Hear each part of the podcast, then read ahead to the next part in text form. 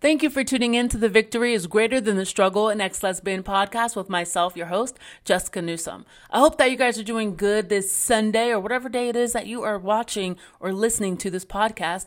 Um, I wanted to talk to you guys about the wayward child. Maybe you have a child and you're just like, I don't know what to do with this kid. This kid is just off doing whatever he wants to do, not listening, not obeying, far from God, or maybe that's you, right?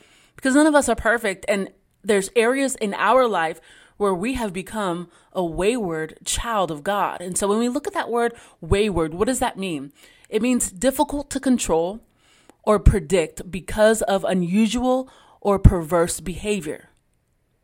Difficult to control or predict because of unusual, perverse, unusual or perverse behavior. How many times do we disobey God like in a month? Do you know what I'm saying? I'm talking about those little things that He asks us to do, uh, those seasons in our life where He's like, I want to fix this, I want to work on this area. And we continue to say no to God.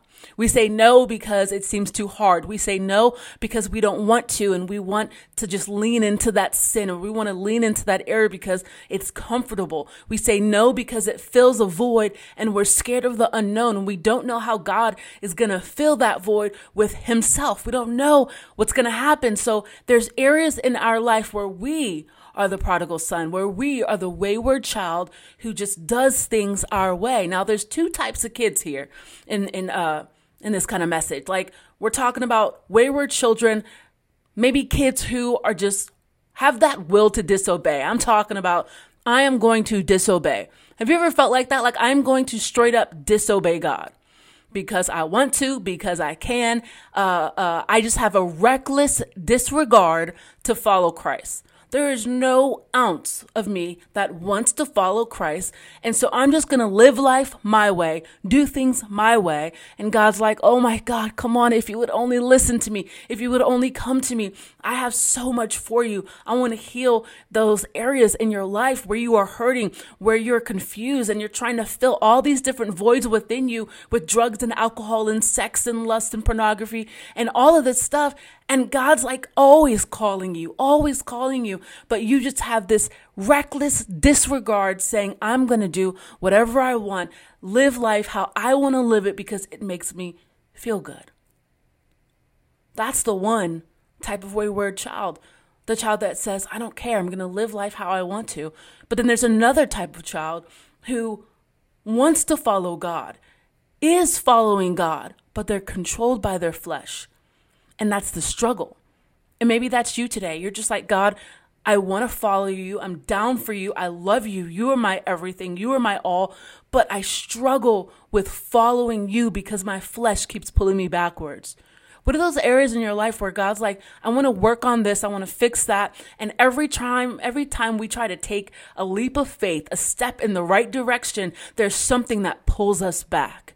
Maybe it pulls us back emotionally or spiritually or financially because the enemy doesn't want us to follow God. He doesn't want us to grow in Christ. He doesn't want us to know who we really are in God. Like he does not want us to know that that we are mighty, that we are warriors, that we have uh, um, um, rule and territory over this land, and that he has nothing on us. The enemy wants you to think that you're this small and that you are little and that you can't win, that you can't grow, that you're always going to struggle with this thing, that you're always going to go through that. Because if he can keep you down, he can keep you. Keep you chained to your past, keep you chained to a negative thought process, a negative thought life. When God's wanting to release you into something new and into something better, into freedom in Him. But growth is hard, right? It's hard. No child, no child is perfect. So, this child who's controlled by the flesh, they're saying yes to God with their lips, but their heart is the one.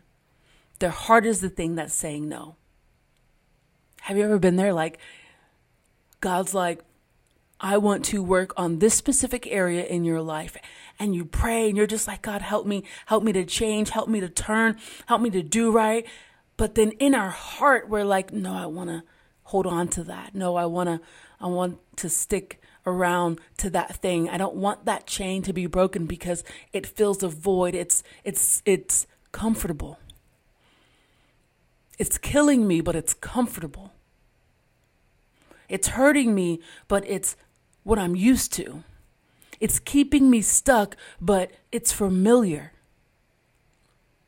Our lips can be saying one thing and our heart be saying another. And so we have to take that to God. How do we do that? It's saying, God, take me on this journey of learning how to turn my heart towards you. Learning how to tor- turn my heart towards you. If we allow God to help us, growth is inevitable. It's inevitable but it's hard. You ever feel like the moment you start being totally obedient to God, all hell breaks loose?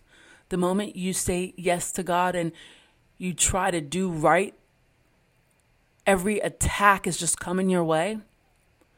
Everything all of a sudden is just coming in the opposite direction and it's and it's trying to push you back and you're trying to move forward with God and you're just feeling defeated and overwhelmed that's the tactic of the enemy. The enemy is like, I want to keep this person stuck down, beat down, and defeated. I don't want them to move in the direction God has for them because they will be free of me.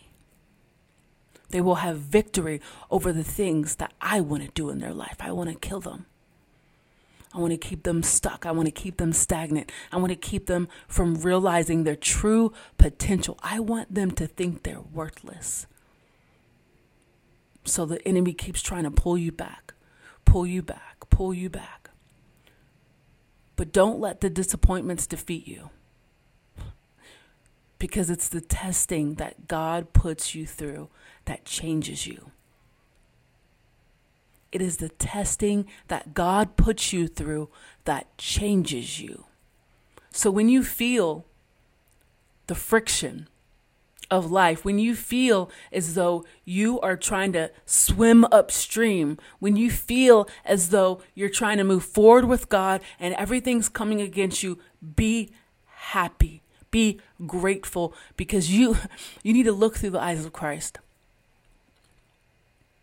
Many of you need to see through the eyes of the Holy Spirit. When there's friction coming against you, know that that's the thing that smooths out our edges. That's the thing that that that helps to sand out our foundation. That's the thing that's going to shape us and mold us into the men and women that God's created, created us to be. It's the friction that brings transformation. It's the friction that brings that growth.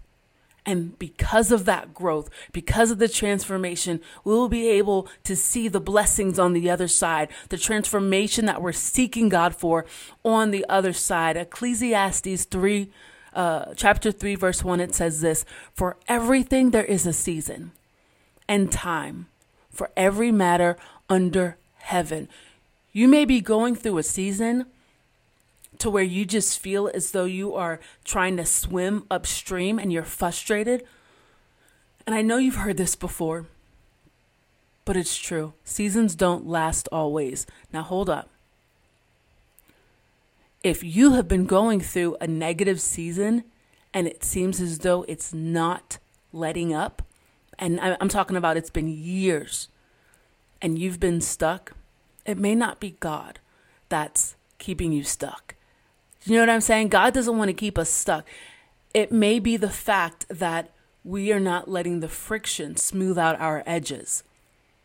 We are not letting the friction of what's going on push us into making the right choices, push us into obedience to God. In my life, um, just struggling with various different things like let's say alcohol, okay?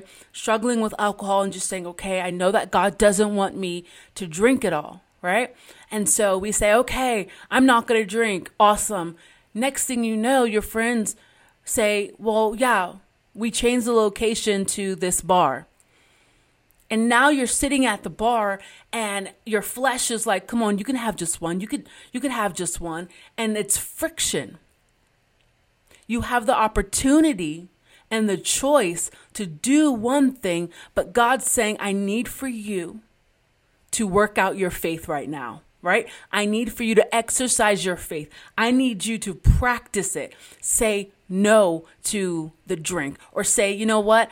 I can't be at this meeting because it's at the bar. We might have to change locations. We might have to do the thing we don't want to do to get the result that we're wanting. We have to be obedient to God. If you struggle with lust, if you struggle with um, same sex attraction, and you just are walking with God and you're like, God, take this lust from me.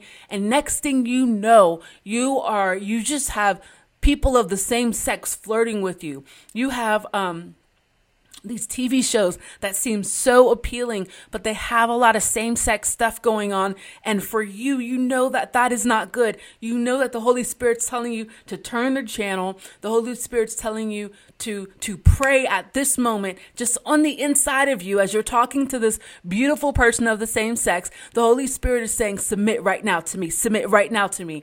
What does that mean? It means, you know what? Right now, even though I'm having this conversation with this person who is beautiful and attractive and of the same sex, God is telling me to submit to him.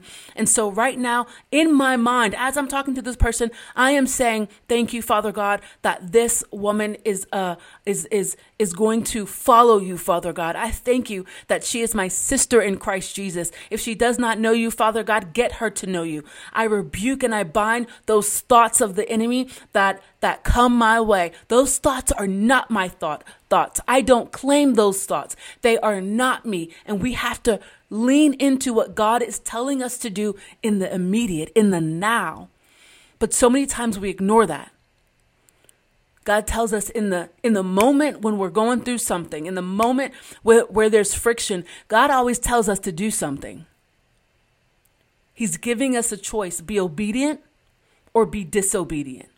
Be obedient and begin to get that growth, or be disobedient and stay stuck. God's told me before to let go of certain people to let go of certain friendships because not that they are a bad person or I'm a bad person, but because it's not healthy for the both of us. Have you ever had a friend who is of the same sex and you're coming out of uh, homosexuality and you've got this amazing friend and all of a sudden you just start having these thoughts, these sexual thoughts about him and you're just like, where is this coming from? Man, how come I can't keep a friend without lusting over them, right? And God's like, okay, I need for you to be obedient right now in the middle of your conversation with them, right? I need for you to rebuke the enemy right now in the uh, middle of this conversation. That helps to turn your heart away from the enemy and towards God. And so in these moments, are we being obedient? Because when we aren't, God usually will say, I need for you to separate from that person because you can't handle it and they can't handle it. This thing together, this relationship, it's going to take you down. It's not that you're bad, but you're walking in disobedience. You aren't being obedient in the small things. Therefore, God has to separate you. Do you want to spend the rest of your life separated from good friendships, good relationships, good opportunities, good blessings because we refuse to be obedient in the right now? So think about that. Think about that. How are you being controlled by your flesh? In anything, in any way. And what does God tell you in the right now when you're struggling with that thing, when that friction comes? What is God telling you? And are you obedient? And if not, why? If we need help from God to say, God, help turn my heart towards you, because it's not, my lips are, but my heart isn't. I want you, but I love this sin. We have to seek Him more. Stop making excuses for why you can't spend time with God. Stop making excuses for why you're too busy to uh, bow down and worship Him when He's telling you to do it when you woke up at the when you woke up this morning, which He is the one that woke you up. When He says, just spend like two minutes with me before you jump in the shower, get on your knees and just humble yourself before me. Are you saying you're too busy? You can't? No, I'm going to do this. I'll come back to that later. Disobedience will get us stuck. So when we are faced with the friction of life, when we are faced with those opportunities to obey God, let's begin to do it, guys. 2021, let's begin to do it. Whatever year this is that you're listening to this, let's right now say, I will begin to be obedient to God. Because if you want victory, come on, if you want victory, it's there for you. But you have to be obedient. God wants to take you to a place of victory and a place of freedom and a place to where you are not bound by these sins and these struggles. It's a thing. Like you can get to that place. This isn't garbage. I'm not saying, you know, uh, that. I don't know. I think a lot of times we don't believe the word of God. Sometimes I think we believe it in theory, but not truly with our heart. Do you believe that God can deliver you, that He can change you? Because if you don't, that's a problem. If you don't, you won't ever see that change and that victory in your life. You won't be set free from those things that are just bothering you. You don't want religion, you want a relationship. And through that relationship with Him, man, the Holy Spirit will just tug you and convict you in the right ways to get you to the right place. I hope that you guys enjoyed that. If you want to donate to this ministry, please do go to our website. Your money goes 110% to me being able to minister to people from around the world. Um, I've gotten to speak to people from uh, London this week, um, Chicago, another Chicago, New Jersey, um, and it's amazing. And also our conferences that we do uh, yearly. Uh, we're going to do one this year, and I'm super excited about that. Your money goes to spreading the word. Your money goes to this podcast being spread throughout the world. Um, it goes to me being able to put this stuff out on YouTube, all of that, okay? And so go click the website, uh, subscribe to this on any podcast platform uh, rate and review if you're checking me out on YouTube. And please share it with someone. Put it on your page. I love you guys. Thanks for tuning in to The Victory is Greater Than the Struggle. This is an ex lesbian podcast. Myself, I am your host, Jessica.